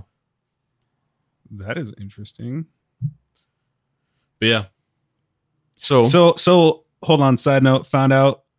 I I'm I found a link to buy tickets to an East Kentwood football game. wow. I don't know what to say about that. if I'm reading this correctly. I don't know what to say other than, uh, you don't know me, don't come after me. I was at one of those games and I didn't pay. I mean, back then, who did you did you pay to get into anywhere no. Where there was admission? Mm-mm. I don't know. I mean, I, I don't know. This I remember it that way. I could be totally wrong about that. I've but- done I've done a lot of things that I shouldn't talk about, and a lot of things that I'm willing to talk about. But like a lot of them include not paying for stuff. Uh, so what's the so so what's the third section going to be about? It's a like a it's like a personal interconnectivity topic. I, I could say, you know, um, It brings people together. Yes, that, that's what I was getting at. Uh, you know, gaming, at least in the multiplayer uh, realm, because there's a lot, there's there's a whole single player aspect to it, which is more or less just you exploring some some medium that an artist created. But at the multiplayer level, there's there's this in- interconnectivity that it breeds, you know, and it's borderless. Aside from like region locked games, um, several times I've I've played video games more so in the past, less less now because I'm less into multiplayer stuff, but I've interacted with people and then formed friendships with people that I'll never meet in in the physical space or I'll likely never meet in the physical space, you know. I've I've found and created the well, I didn't create. I found a group of people that I played with that were overseas. I've played with people in Japan who barely spoke English. It was kind of interesting how like that dynamic worked. But it's it really goes to show that the the video game industry created a community that's both borderless and breaks language barriers. Yeah. Okay. Hold on. I, I want to clarify. The only thing I find really stupid is VR clubbing. Yeah, I just want to make that clear. yeah, that's that's fair. Everybody finds not you don't have to accept all of gaming. Not all of it's great, you know, and it's fine that you have you have that opinion. You know, I, I'm not I'm not keen on it myself. I also don't think less of anybody if you Mhm. like over socialize. Mhm. If that's you, do you. I mean, I do think there's, I'd say there's a lot of validity in just internet communication in general. hmm I mean, a lot of people make really good, they make better friends online than they do in real life sometimes. Yeah. Um, the way I look at uh, connecting with people ac- across the globe in gaming is that you're introduced to each other in an environment that you you know that you both have common ground. You're both obviously interested in whatever medium you're playing in. You know, like if I if I meet some people in World of Warcraft, I'm like, we obviously both play World of Warcraft. That's something that we could talk about, and you could form a relationship off of that. There's people who've met each other playing these games and then have moved across the country or from one country to another across states to to be with each other and then wind up getting married like there was there's been more than one like in life or IRL and then in the virtual space marriage in World of Warcraft you know I mean, it happens all the time. I mean, there's there's something I saw. Uh, somebody was getting married in, in uh, Animal Crossing No, this is no, no, recent no, no. It wasn't. No, they were getting married in real life. This wasn't in a game or anything. This was a, a dude had one of his gamer friends who like didn't live in his in his area. He Oh, lived states away. Yeah, it was his best man, and he's Yep. like, "This is the first time I'm meeting him. Is he's my best man in Mhm. in my wedding?" He's like, he's like, you know, tell me, tell me, onlines aren't real friends. honestly um the the animal crossing thing i, I brought up was uh this recent story that's been circulating around about this couple that got married and then like because of the whole lockdown they couldn't really do the the uh what's it called the the actual like Ceremony. ceremony that's the word yep they couldn't do the actual like ceremony as they uh, as they wanted to, where they planned to. Obviously, because there's no availability because of what's going on. But so they did their best, and then they kind of did like a mock one in Animal Crossing to like Oh man, Explore it a that's little bit. amazing. Like, it's just something it's just a great story that they have to remember it by now you know that that means so much to them that they were able to incorporate it into their into their wedding experience Animal Crossing is popping right now. yeah yeah it is It's just and just it's not limited to any specific person. Like when I first saw it, my first instinct because I'm male chauvinist pig was that's a girly game. And then seeing a bunch of my dude friends like binge playing it, I'm like, that's maybe I gotta get this game. Yeah, it's- yeah okay so that's the other thing is like gaming can help change uh someone's perspective on on like I don't want to say gender roles, but basically gender roles. You know, like you were saying, it's like you saw it and it was like that's not like a typical dude game. You know, and which what a bunch I- of dudes are playing I. I agree. It's not your typical dude game, but your typical dude game is like fucking Call of Duty. You know, oh yeah, that's It's- true. Uh, exploring more into like stuff that you're not familiar with. If anything, I thought Animal beneficial. Crossing. If anything, I thought Animal Crossing seemed more like a kids yeah, game, like a little kids. That's game. how I perceived it until like I actually like it came out and all my friends were in an uproar and I was asking them I was like what what's so interesting about this like why do you what aspects of this game do you like and they're like well it's a change of pace from what I normally play and what they normally play is like competitive stuff online this is a very very calm almost therapeutic uh, a game where it's just like doing a bunch of their menial tasks. Well, it's not even really their inner kawaii. It's just it's just The them inner um, cuteness. their, It's- their inner cuteness i guess i guess you could say that but it's it's really the the calm menial repetitive beneficial tasks they do like they go fishing in it they plant a garden they go and dig up bones for their museum. Like they do all this normal calm It's the stuff. ultimate relaxer. yeah and i think it dropped at a perfect time honestly with everybody going absolutely bonkers over this coronavirus stuff. It's it's nice to know that a lot of my friends are either coming home from their essential work or dealing with their uh their lockdown by just you know Just going Very- out, very peacefully- Animal Crossing. handling something you know just i'm gonna hop on animal animal crossing i'm gonna take care of like my my farm space or like i'm gonna go fishing or whatever in the So virtual world like a, because it's almost like a version of Minecraft, except you don't like build things. I'm- i think there's some level of building to it but i don't i don't know i don't so play it's the cu- game it's cute Minecraft. maybe May- maybe basically like I just see a bunch of people like playing it on social media. I'm just like, yo, is this game really all that? Like, i don't know i've considered getting another switch for it but just to see what the Yeah. it's gonna be one of those things where you're like, I don't see what the hype is, and then you're just playing it for hours at a time. Mhm. Like, man, this is really nice. Mhm. it's like when you introduce somebody uh, to pokemon for the first time they're like, "What? Is, what is- this isn't interesting." Then they catch like their first three, and they're like, "I have to catch them all." Like, ah, you're addicted.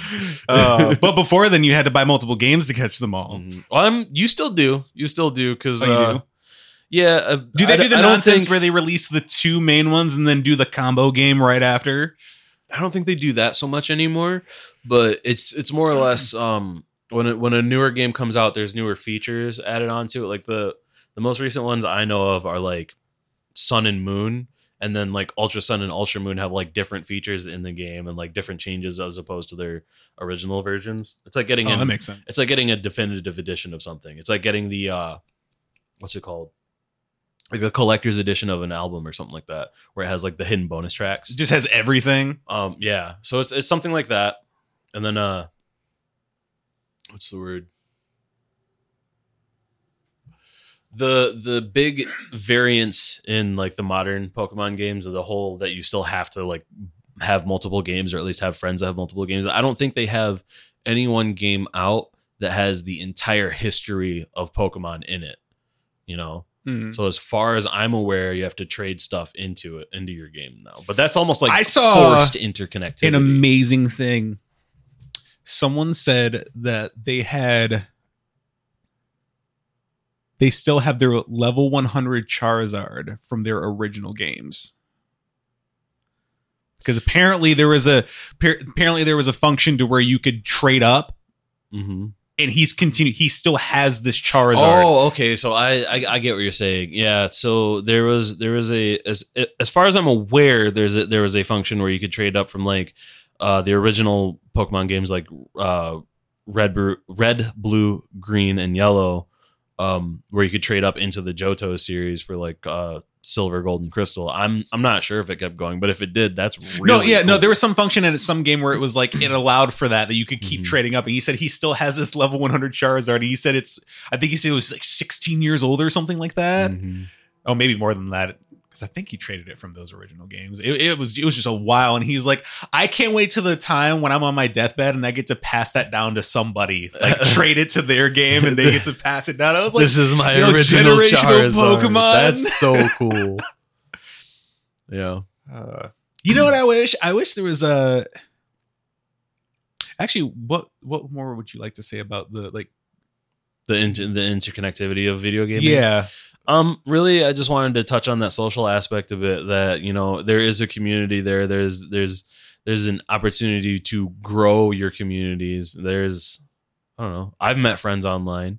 I have friends that I play with that I've I like I said I will likely never meet in person. I have friends that I play with that I've only met through gaming. and Like so the podcast blows up, then you can just go to these people's houses randomly, be like, "What up, dude? I'm here in real life." Mm-hmm. then you can fly all over the planet like it's me, Broto Bird.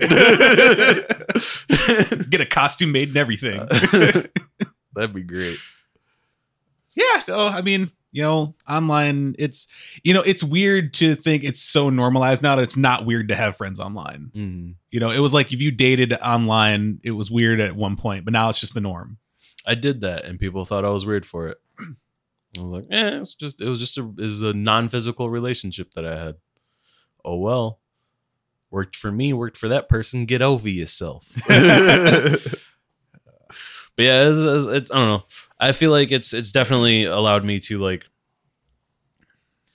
view things differently as far as like managing uh, a relationship with someone. Like a lot of times, I'll see people who are like, I can't spend more than a few minutes away from so and so person. I'm like, as long as I can contact them in some way, I'm I'm cool. You know, I've had those friends that I that I don't physically contact. You know, I only call them or I text them or I play games with them. Had a whole fucking relationship like that. That's really interesting. Mm-hmm. I don't think I could do an online relationship. That seems really interesting. It's different. It's it's you got to have a different goal in mind. It's really more or less just like having uh, a confidant, someone that you can confide in, someone that you you you trust. That makes sense. Yeah, I think I think one thing I I think would expand it is reaching people like finding a way to make games or try to just overall make things I don't want to say more inclusive, but Appeal to a Re- wider audience. appeal to people that wouldn't normally because it's video games aren't really niche at this point. It's just I have yet to find anything that would make me jump in that. Gotta the the video game has to be created that appeals to somebody who's not not interested in video games. Basically, Not just that, but I think the typical things that go on in video games are things that it's like I'm not interested in those things. So it's just hard for me. Like, you know, I can't play like I'm very vocal and it I I offend to joke, but I am not into medieval fantasy. mm-hmm. And there's a lot of games like that. okay.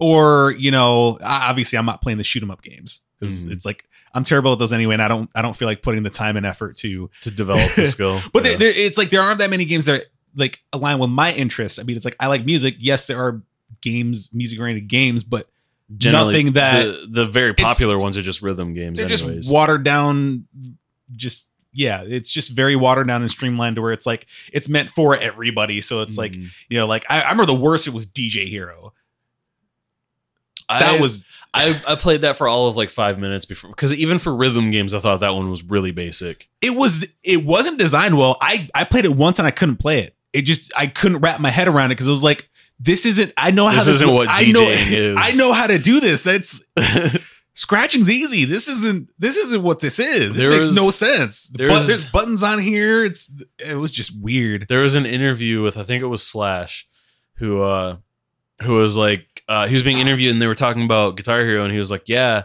like I play a real fucking guitar and I can't play Guitar Hero.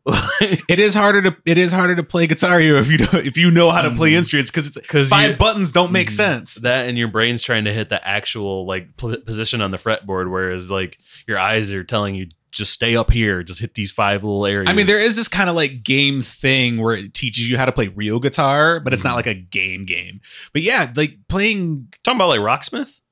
Is it Rocksmith? The one that the one that shipped with a uh, an electronic MIDI guitar that had buttons all along the fretboard, and that you could take an actual electric guitar and plug it into. That's probably what it play. is. Yeah, That's pro- that's probably That- what it that's that's that's Guitar Hero Pro mode. That's what I call it. is. no, that's that's actual Guitar Hero. Yeah.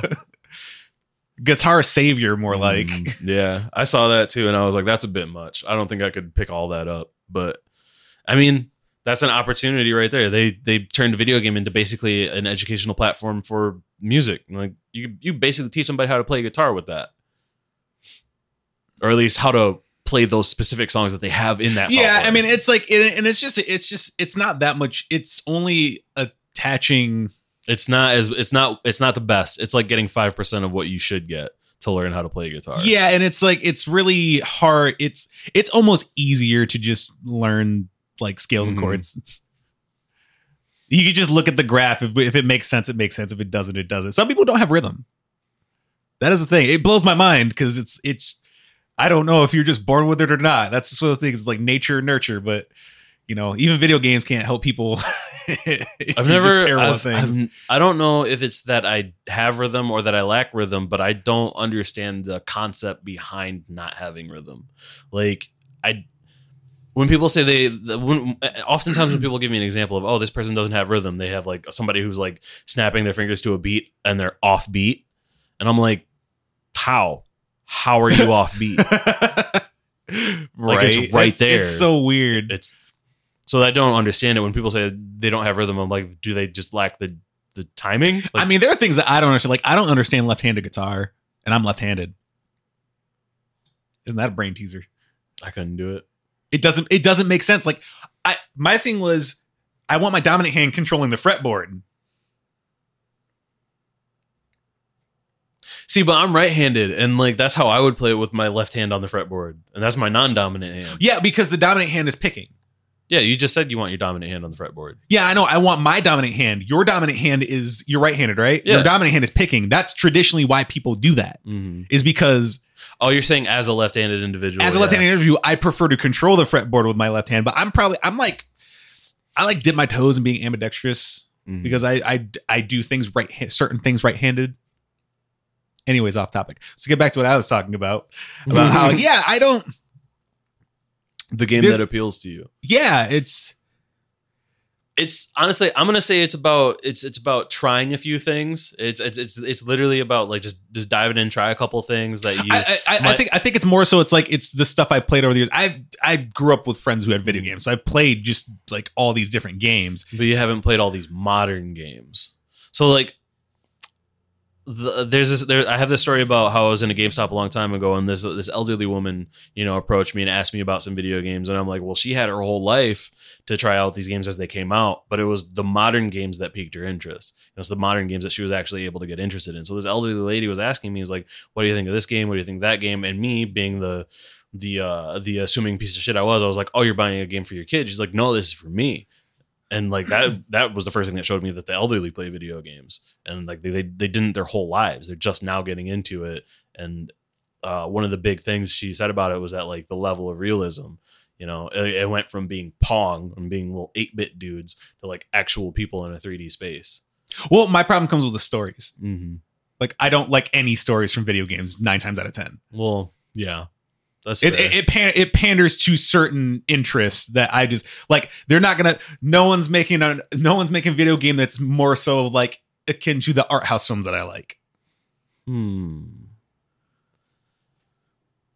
I think there's one video game you might be interested in, uh, but it, mm, I don't know. Ha- have you heard of Death Stranding? I'm sure you have. I heard of it.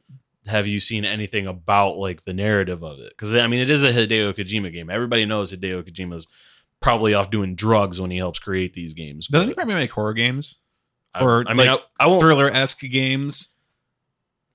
I'm just gonna say they're interesting. I wouldn't really like try to define it as just one of those. Because like I don't I don't picture any of the Metal Gear games as like horror or thriller. You know, those are espionage games. Oh, and he yeah. made all those. Well, I, I think it's also I think I just have a problem with the active gaming, like uh, the physical active gaming, just Mhm. does not sit well with my brain. Hmm. Like in what what particular aspect? Like is it is it just the being stationary and sedentary thing, or is yeah, it like that's the that's primarily with it, the, uh, and then that peripheries I mean, it or peripherals?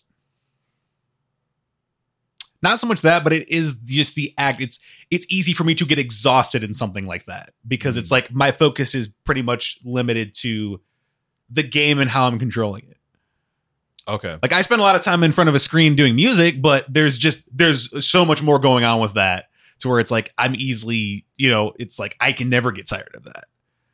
But it's like I can, you know, I can do things off screen. I can't really do things off screen while playing a game and have it still be connected to the game. Like what what type of things do you do off screen? You mean like the these extra peripherals you have, like the, yeah, like the board and stuff? like yeah, all that. So like I could easily like you know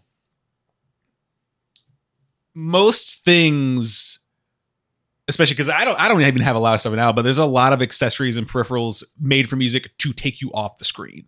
Hmm. That's why you see controllers with a bunch of knobs on them, so you can like you know, I could program like. I don't have Ableton pull up right now, but like Ableton has a function where you can like take a controller and assign different things to all your knobs and sliders, so you can take off take your eyes off screen. Okay. Um then console gaming is not your thing. Your thing would be PC gaming because you can you you can alter the way you interact with the, these games and uh create off-screen peripherals that you interact with more with. There's there's dude played uh Call of Duty with a goddamn banana or no. Overwatch with with some fucking bananas. I shit you not. You can you can create an alternative peripheral if that's what you're that's what you're looking for, like some way to take your focus off of the game and into the real space. I think it. I don't know. I, my hypothesis on it is it's some. It's because it's something that I can.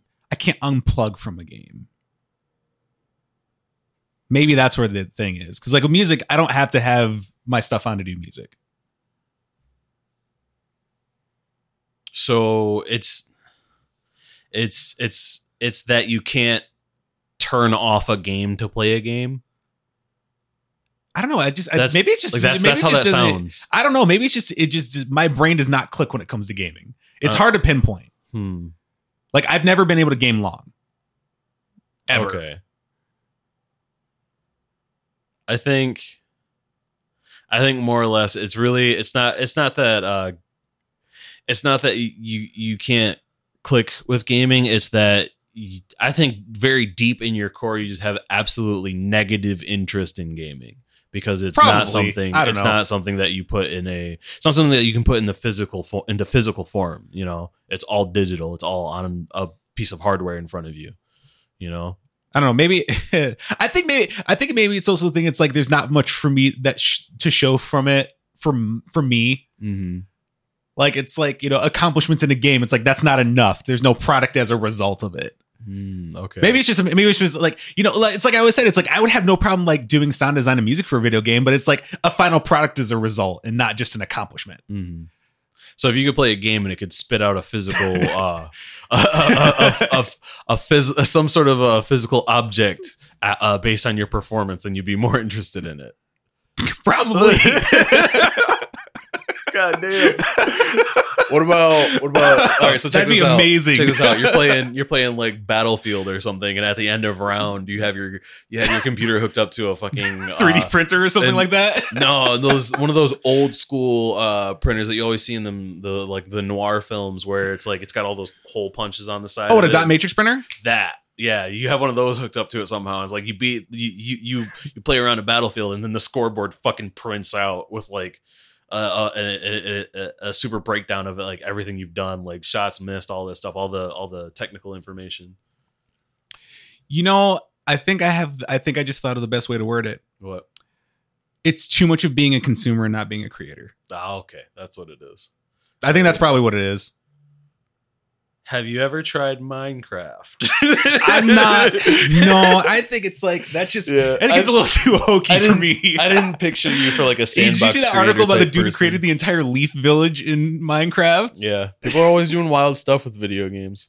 And that's that's what I like about it too. Is like every every time somebody creates this like this infinitely expanding like sandbox environment, people tend to do crazy stuff. Like oh, this this game didn't do all too well, didn't age well, but it was called No Man's Sky. I've made heard by, of it. uh, I think it was called Happy Games or whatever.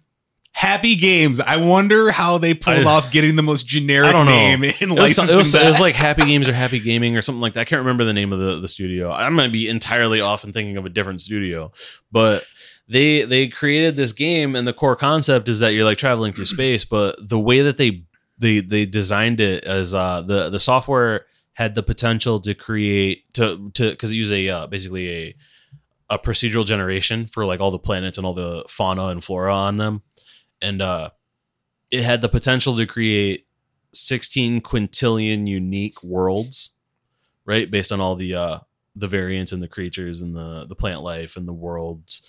Um and they have this this infinite uh effectively infinite exploration space where people are to this day still flying around and checking out new stuff. And people are they they have they've had updates where people are allowed to like you know create things you know you can create a base on a planet. You can you can essentially mine a fucking planet out you know. You oh this planet's made out of basically just gold. Well guess what you're doing? Clearing it all out.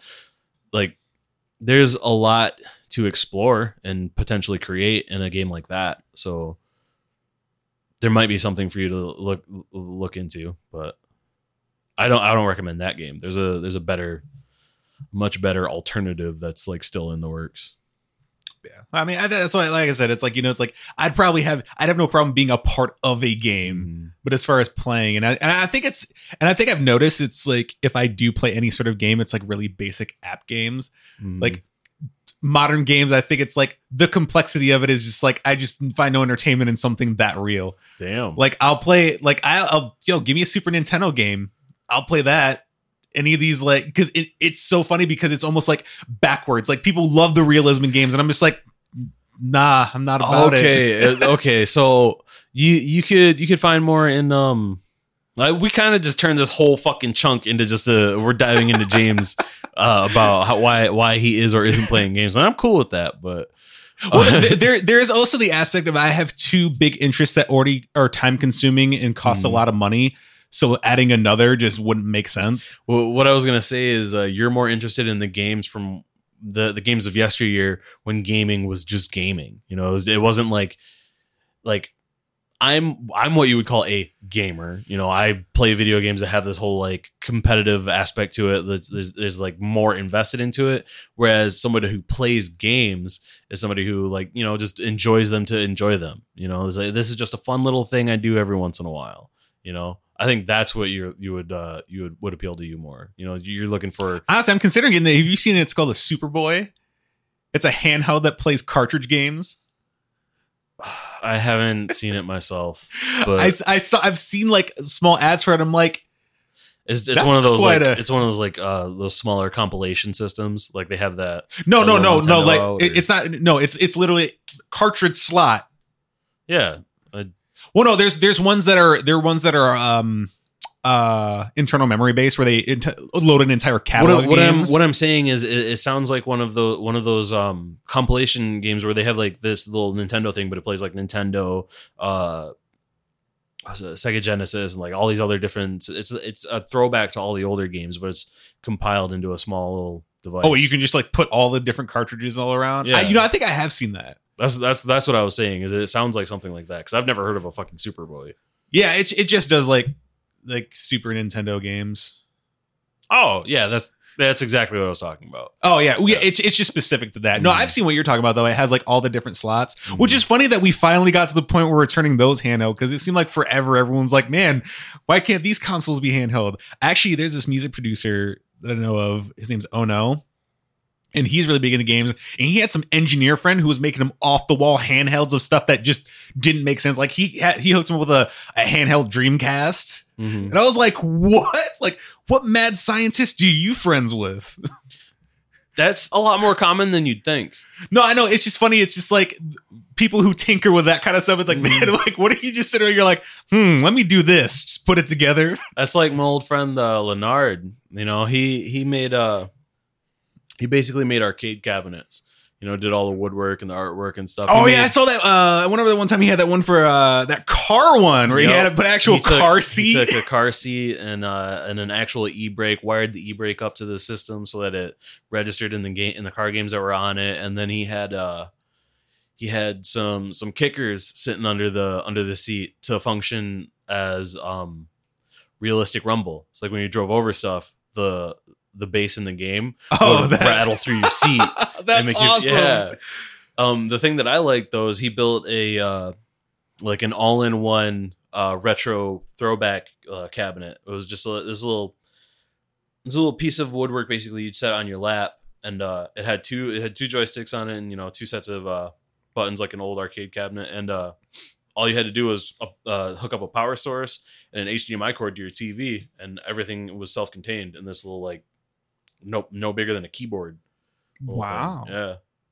So mobile retro uh, gaming was was pretty cool. We played a lot at the house that we. No, this story is just more impressive because it was like this dude literally was like, like I can imagine like the stuff he probably had to make like a PC bo- a PCB board and like, so like this was like a handheld Dreamcast. yeah, he that's said- what I'm said- saying. This is He, the he same said thing. he said he said they uh he said like all of them died though. But this was this was like years ago, like where like I, I'm more referencing where it was like this was like early 2000s. He had this stuff. yeah, it doesn't surprise me. Uh, people have always been trying to turn like PlayStations and Xboxes and Nintendos and make them handheld. That's always been a thing. Like people have been installing them in weird places. I've seen them put into those old, uh, those old uh, like camping vans. You know, well, yeah, I mean, I why was not? when I was when I was a teenager, I was going to do that to my grandmother's van because there was a, it was one of those old vans that had that little pocket in the in the right behind the uh, driver's. seat. It was basically the old school flip, a flip down uh, TV for the kids, except it wasn't flip down. It was a, a whole- fucking little CRT monitor in there. yeah. Well, I mean, people are people are turning vans into apartments now. Mhm. Those are really cool. So I, when I was a teenager, I was like, yeah, I'll just take apart my PlayStation and put it in there. All it is is, you know, it's like it's just like a computer, you know. You got your your storage space and your boards and shit in there. Some wiring. to Well, yeah, I'm, I'm just figuring because these were battery powered, and that requires a little bit more. yeah. I mean, that's some- that's some really weird power stuff. source is the Power source is a really issue. fun thing if you can figure that out. Mhm. Well, yeah, I think we've rambled enough about this. Yeah, yeah. Another incoherent episode.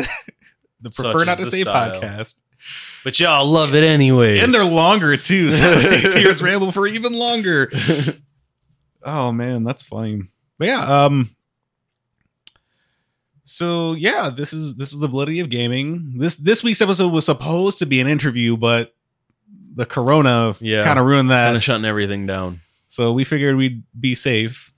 and and not risk. uh We're practicing social distancing by telling you to stay the fuck home and listen to the podcast. yeah. You And- know? I mean, I know people are loving those bonus episodes we've been we're, doing. We're not having any interviews because we don't want nobody to spread any illness around. You know, you could have it and not know it. That's the whole deal. Yeah. And um next episode we are going to be exploring two albums of recorded music that are coincidentally relevant for the time, but even more so relevant considering the scope of wage workers nowadays, especially with the whole crazy thing, you know, people being essential out of nowhere when they were, you know, looked down upon. Mm-hmm. But uh, we're going to be exploring the albums Labor Days by Aesop Rock and I Phantom by Mr. Lif. Uh, Labor Days was released in 2001 and I Phantom was released in 2002. So they're both almost two decades old. But the themes on there are very, very relevant in regards to the plight of the working class. So yeah, this will be a, bit- a little bit more of a episode we actually have to do a bit more research on and Mm. actually have to be coherent next time. So next week should be a not as rambly episode. Probably will still be. But yeah, that's I don't think we're ever gonna avoid the ramble. It's always gonna be a ramble. yeah. So, uh, you know, stay home, stay safe, don't get sick, and if you're essential, stay safe. Stay safe. Don't we're, sick. we're we are trying our best to figure out how to do this merch drop. So mm-hmm. every, everybody keeps asking about merch. It's coming. It's just you got to understand that the world kind of got flipped upside down. Mm-hmm. So with that, we are signing out. And as always, stay hustling and stay hydrated. Peace. Again with the peace sign. Always. every episode. Every single episode. it's my thing now.